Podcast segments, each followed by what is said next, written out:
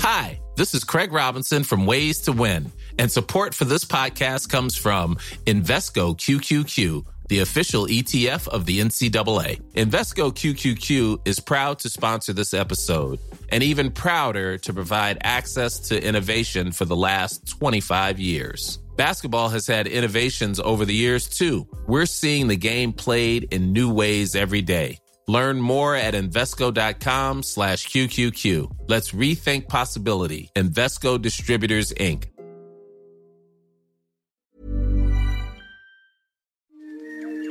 This is an RNZ podcast.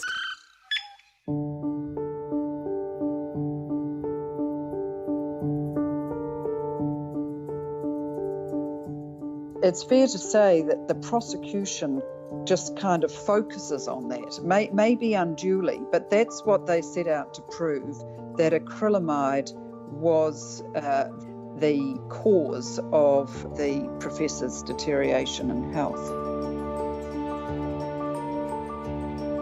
Hi, I'm Jesse Mulligan. I'm host of the Daily Afternoons program on RNZ, and you're listening to Crimes NZ, where I talk to people who are connected in some way or other with serious crimes that have happened in New Zealand. In this episode, I talked to Lady Deborah Chambers, QC. She presented a documentary on the case which became known as the Poison Professor, where Dr. Vicky Calder was accused of poisoning Professor David Lloyd in Christchurch in 1992. The two main players are Dr. Dr. Vicky Calder, who is a biologist at Christchurch Medical School, and Professor David Lloyd, who really was a very eminent uh, professor. He was he got he became a fellow of the Royal Society in London, and was considered to be an outstanding researcher, popular teacher, had a Harvard PhD. Uh, they had all the bells and whistles between them, and they were in a six year de facto relationship. And then in June 1992, they go off together to London. In fact, for him to be to become uh, the fellow of the Royal Society, mm. then he goes home via California, comes home. Uh, Dr. Calder meets him at the airport, and he tells her pretty soon afterwards that in fact he's met another woman, Linda Newstrom, and he's fallen in love with her, and it's all over and he's out of the house within six days. Um, now, Vicky Calder was um, scorned, of course, but she does a lot more than what most of us do in those circumstances. she writes numerous letters uh, to him, which are angry, sometimes using a pseudonym. She lets down his tyres. Uh, she leaves signs on his windscreen in the university car park, and she cuts up his shirts and trousers and shoes that were still in, his, in her wardrobe. So that is uh, the background, and that all happens in June, and he becomes seriously ill in December 1992. Uh, and he tells people he thinks he's being poisoned. So then he goes off to hospital uh, after a, a, period of time where he's kind of deteriorating. Uh, Dr. Calder visits him and is seen giving him, giving him a glass of water. Uh, and then later that day, after she's visited him, he goes into a coma. He deteriorates really quickly and he stays in a coma until 1993. Then he regains consciousness. And gradually his health does improve as his life goes on. Uh, but he actually dies, died in 2006. So she gets charged uh, in, um, as you've said, with attempted murder, alternatively poisoning with intent. And uh, the first trial, jury's hung. Uh, they can't make up their mind, can't make agreement. Second trial, uh, Dr. Calder's found not guilty. So that's a summary of the uh, of the background events. Yeah. When did police start suspecting that um, that his illness may have something to do with neurotoxin?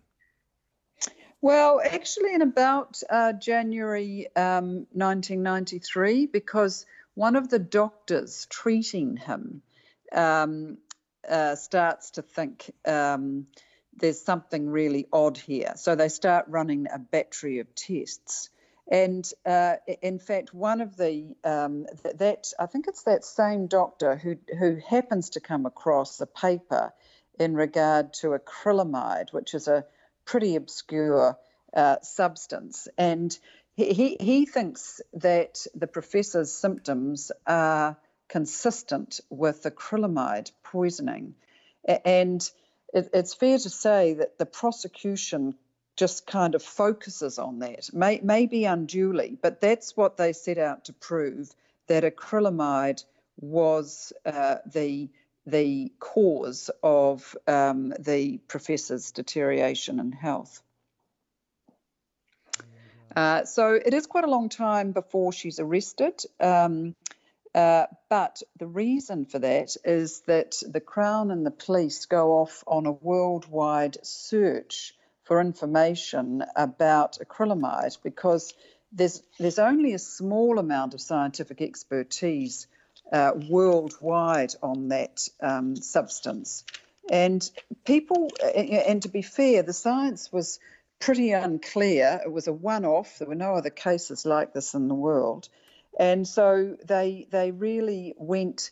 Um, uh, all out to try and see if they could prove this, and that was long and complicated and expensive, and as I said, was involved experts from all over the world. And presumably they had Vicky Calder in their sights the whole time. She would have been the, uh, you know, if, if someone had used a poison on David Lloyd, she would have been the one they were looking at. Well, I don't know that for, for sure, Jesse, but when they come to trial, it is certainly the prosecution's case that Dr. Calder had the motive, had the opportunity, had the knowledge, had access to acrylamide from the medical school. Um, and um, she, they also had evidence from witnesses who testified that she'd been furious uh, with uh, Professor Lloyd and was familiar with toxins such as acrylamide. Um, and of course, they had the letters uh, that I spoke about, um, which established how angry and, uh, in fact, at times deceitful she'd been. Mm. So that's that's uh, that kind of evidence, I assume, as you say, was available to the police pretty early on. Um, so it wouldn't surprise me if they were looking at her very early on as well. No other obvious motive for um, poisoning him, but of course, the defence case was that he hadn't been poisoned. The defence case was look, this is a post viral um, det- deterioration caused uh, by uh, nature, not by deliberate poisoning. Um, so that's what their case was. So they didn't need to point uh, to um, a motive or an alternative person running around trying to uh, knock off the lovely professor. Um, so uh, that that's what the two sides argued. So tell us about uh, the trial then. Uh, who did Dr. Vicky Calder get to represent her? Well, she had Judith Ablett Kerr, who uh, subsequently became a QC. And uh, when you see Judith in action in the television series, she really was terrific. I mean, she did a great job in both these trials, in my opinion. Um, she's she's fiery. She's a legal traditionalist. She dominated the courtroom, and you know she she didn't. Uh, uh, this was a really difficult trial, and I, I think she she really did do a brilliant job. And it was difficult because the scientific evidence was so complex and so contradictory. But it was also difficult because what she did in the first trial is she'd gone off as she was as was proper and, to do and got her own uh, expert evidence that she hadn't and and was not required to reveal to the crown. Uh, so they didn't know what was coming. The crown didn't know what was coming. And she was firing these questions at the Crown witnesses, the Crown experts, uh, because she knew what her evidence was. Uh, no one else in the courtroom did, and the judge didn't know, uh, as is normal. Uh, and you can see uh, when you see the um, the television report in, of the trial, which was filmed in total, uh, the presiding judge, who was Justice Tipping, uh, pushing her, saying, "Well, you know, why are you asking that? What? come on, get get your cards on the table, come on." but of course, she doesn't want to. She wants to ambush, and she wants to hit these uh, Crown witnesses without them knowing where she's going. And I think, you know, she keeps her dignity, she keeps her respect for the judge, but she also keeps going and she keeps her ground. And and she's wearing her little cards close to her chest and she's just pinging out a little bit of one and bringing it back in again. And so I thought I thought she did a great job because they didn't know where she was coming from, and she had some pretty strong evidence that really savaged a lot of the Crown evidence, uh, which of course she subsequently called. So I, I think it's a great trial to watch an excellent criminal defence advocate uh, in full flight. Uh, by the way, is your documentary still available to view anywhere? Um, I don't know the answer to that, Jesse. Mm. it, it, actually it did a lot of people. It was quite. It was broadcast a number of times in this country, and it was also broadcast. ABC bought it, so it was broadcast a number of times in Australia. So it's probably somewhere on the net. What's it called? Uh, but I'm sorry, don't know. Um, oh, what is it called? great, great either. publicist, by the way, Deborah. yeah, I'm so sorry about that. No, that's all um, good. We'll, um, but we'll I look think it up. if you if you if you Google um, uh, yeah. this case, it'll come up then. Yeah, it might um, be part of the New Zealand on-screen collection, but we'll definitely find out. Hey, um, so what was the prosecution's case then? What, what witnesses did they call? Uh, well, they called uh, a whole heap of scientific evidence and they called her um, th- these witnesses about how um, uh, she had access to all of these um, to acrylamide. They also did call some witnesses who uh, gave evidence about dinner party conversations uh, and so on, where she'd said, "Well, every biochemist in the country knows how to kill someone without leaving a trace," and wow. um, uh, and talked about various substances that you could put on door handles and someone would uh, it would go through their skin uh, and penetrate their body that way without them realizing and so on.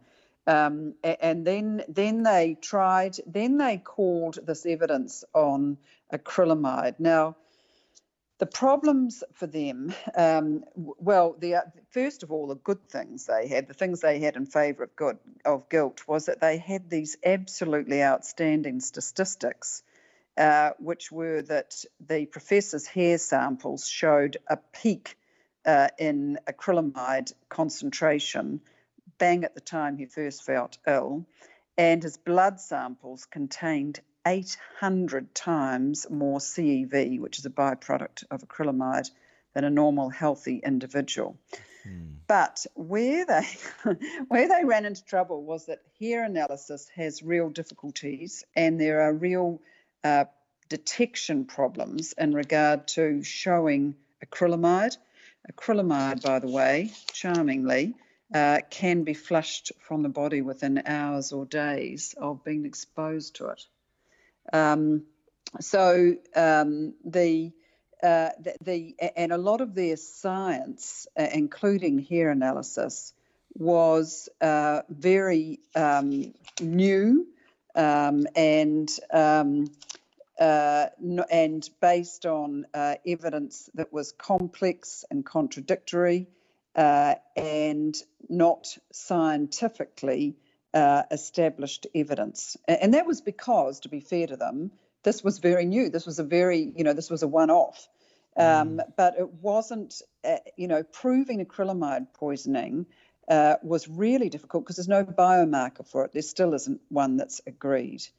Um, so that they they ran into those those difficulties were with the prosecution case right from the beginning, and you might say that because they had prob- problems establishing what poison had been used, by whom, and when it was administered and how, that it was pretty inevitable that Dr. Calder would be found innocent. And you could, pretty hard to get a guilty verdict with those kind of factors operating. Yeah. Out of interest, by the way, uh, are hair samples more more accepted or, or less unfamiliar now in court trials? Yeah, there's still problems with them. They're still highly controversial uh, as a source of evidence um, because uh, th- there's real scientific uh, validity issues with them. Okay. So it remains a problem. Uh, this was a jury trial, was it? Yeah, both were jury trials, yes. So, pretty hard to convince 12 people um, to convict someone on evidence that's unfamiliar, uh, one expert saying one thing, another saying another. And is that the reason that that first trial ended up being a hung uh, verdict? Hung, hung jury. Yes. Well, well, I think that's a very good point, Jesse. And indeed, one of the um, big issues that came out of this trial was the scientific community um, saying, well, you know, this evidence was so complicated. How can you expect uh, a lay jury to properly assess it? It is just ridiculous. And was it a case that the jury uh, were completely baffled by it, or were they, in fact, unconvinced? Now, Judith Ablett I know afterwards, said, well, both counsel used graphs and charts and analogies to try and aid the jury, and she didn't think that she thought that the jury understood it well enough.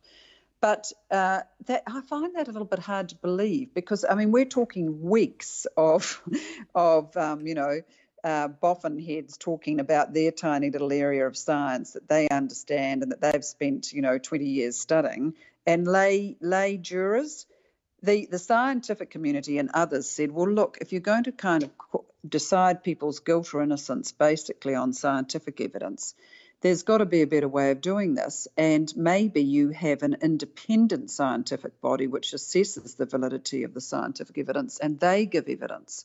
Or a, a, a, an independent scientist who sits with the judge and assists the judge on it. Uh, I mean, the, the judge wouldn't have known what, ev- what this, whether this evidence was valid or not. Um, so it's really the blind leading the blind. And, and I think there is an argument there for this kind of evidence. I mean, are juries suitable for this? I mean, I, wouldn't begin to understand it. I mean, there's a there is there's a kind of a it's very odd, isn't it, the way the people who decide the guilt or innocence of others uh, are likely uh, to be in the category of people who couldn't understand the evidence. Hundred percent. Yeah, terrifying. Uh, now, by the uh, now, by the way, um, we have found your documentary. It's oh. called "The Trial: Crown versus Calder," and it's on the um, the Ngā Taonga Sound and Vision, the Sound Archives website, and so we're putting it up onto our website now for people who would like to view it. Uh, oh, hung jury, excellent. Yeah, a hung jury. And then was there any question about whether they were going to go for a second trial? No, I don't think there was. I think they um, they, they, they definitely, um, uh, as far as I know, they just went straight to a second trial, which yeah. is normal with a hung jury and with serious charges. That's normal. And and did anything um, change about the respective cases of the prosecution and defence? Um, well, um, the the big thing that changed was that the Crown said, oh, uh, the, there's evidence which suggests to get this sick, he would have, the professor would have had to have had a second dose. So what they were trying to say was that there was a dose initially when he became ill, and then uh, when Dr. Calder visits the professor uh, at the hospital where he's um, uh, still conscious but not at all well, uh, and gives him a glass of water. Um, the, and then uh, you'll recall I said that he subsequently became unconscious later that day. That that was a second dose. So there was a, there was a change there, um, and you can see though how strong that circumstantial evidence is. I mean, it seems a remarkable coincidence, doesn't it? Uh, that she visits and then he then he goes into uh, then he deteriorates rapidly. But one of their problems was the, the prosecution that no one could place uh, Dr. Calder with Lloyd on the day he became ill. So um, that was a problem for their case as well. But that was the big change that there was two doses, not one. Which, okay. if, if, it were true, would make it a particularly nasty crime. You might think, if yeah. it were true. Um, presumably, Vicky Calder wasn't um, didn't appear as a witness at all. No, she didn't. Okay. Mm. Uh, so, as to that second trial, we've now got some archived audio from Checkpoint, courtesy of the Sound Archives, Ngā Taonga, after the jury in the retrial returned its verdict of not guilty in April 1996. And this is Judith Ablett Kerr being interviewed by Linda Dodge. You must feel exhausted. Yes, uh, yes, I am. It's been a long trial and it's been hard work too. A great personal victory, though, for you. Well, I think it's probably a victory for the justice system at the end of the day. How did you feel going into this trial for the second time? What were your feelings that first day of this trial? Well, it's no lawyer looks forward to a second trial. Second trials are, notoriously difficult because you've done it all before, and um, the thought of having to do it all again is just a bit much. But uh, we did it. You did indeed. And, and what's Vicky feeling at the moment? Well, she's delighted that it's it's all over. I mean, it's been three and a half years, and um, it's just, she's just been waiting for this day, I suppose. And I, I think that she's she's delighted that it's over. Do you know what her plans are for the future? Oh no, I think she's got to uh, uh, take a few days to think about that. I think that um, well, her words to me were that you can't really think beyond the end of the trial in this sort of situation. And I think she's probably right. What's it like for you as a lawyer having a case that has had so much technical and scientific evidence? Well, I mean, a lot of hard work, and it's required an awful lot of research. I don't think people perhaps understand just how much work you have to do just to, to be able to cross examine um, uh, witnesses of the caliber that were called in this trial. Do you, a lot of hard work. Do you feel the jury at times got overwhelmed by all the scientific evidence? Well, obviously not. um, I, I, think that was always the fear. But, uh, uh, well, they put in a lot of hard work too, I suspect. And that was Vicky Calder's defence lawyer, Judith Ablett Kerr, talking to Checkpoint in 1996 after that uh, second trial when she was found not guilty. What was the media coverage like during those two trials, Deborah? Huge. Uh, I mean, it, it really had uh, all the buttons, didn't it, this trial? Uh, the lovers, the scorned uh, woman, uh, the, um, uh, the, the manner, the alleged manner of causing the harm to the professor uh, and all set in the uh, what my daughter would call the bougie world uh, in, uh, in, in Christchurch. Uh, so great witnesses, interesting characters. I mean, as I've said, Professor Lloyd was world recognised, um, and and a love story as well. I mean, he goes on to. Uh, marry the American woman that he'd fallen in love with, Linda Newstrom, and remains married to her for the rest of his life. Um, so, uh, a, a, fascinating trial which completely captured the media uh, and interesting personalities. I mean, Judith Ablett Kerr herself, as I've said, who is, is great to watch, and uh, a judge who's uh, quite interventionist, uh, uh, pushing people around in the in the um, trial room. Not all judges are as interventionist as his honour was uh, and some kind of uh, courtroom battles between bench and bar. Um, so uh, it really captured New Zealand's imagination, uh, understandably. It, it, was a fascinating trial. And then what happened to the uh, the various people after that? You mentioned that the uh, professor died actually 14 years after that um, initial sickness. Was it related related to the the alleged poisoning or the uh, or whatever happened in 1992? I, I, don't know, uh, but uh, he's only in his late 60s, so he's pretty young. Um, I imagine it would have been connected to that uh, that um, to to the incidents in 19 in 1992. He um, the, the, good news is, I mean, initially he he couldn't uh, speak uh, without the help of a machine. Uh, mm. He's paralyzed from the neck down, but he gradually does teach himself how to speak. He can't read or write, but he does manage to go back to work uh, with people working with him. Um, so th- I think that was uh, that was a wonderful thing. And uh, his his wife, his widow, uh, says that he was remarkably cheerful uh, despite the circumstances in his changed life. Um, so um, that that is obviously a good thing too. And and, and Dr. Calder um, is uh, working in New Zealand. She's changed her name. Um, I, I, I, imagine to try and get on with a new life, and who can blame yes, her? you would imagine so. She's, she's remarried. Yeah, I changed my name too, um, and so she she seems to be um, uh, getting on with life, and and um, uh, is is of course in the eyes of the law uh, completely innocent. Uh, so she should be able to get on with her life.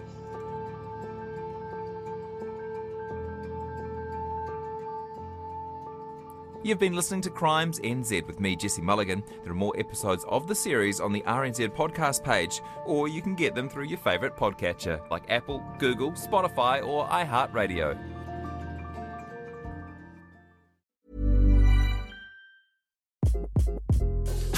This is Craig Robinson from Ways to Win, and support for this podcast comes from Invesco QQQ the official ETF of the NCAA. Invesco QQQ is proud to sponsor this episode and even prouder to provide access to innovation for the last 25 years. Basketball has had innovations over the years too. We're seeing the game played in new ways every day. Learn more at Invesco.com slash QQQ. Let's rethink possibility. Invesco Distributors, Inc.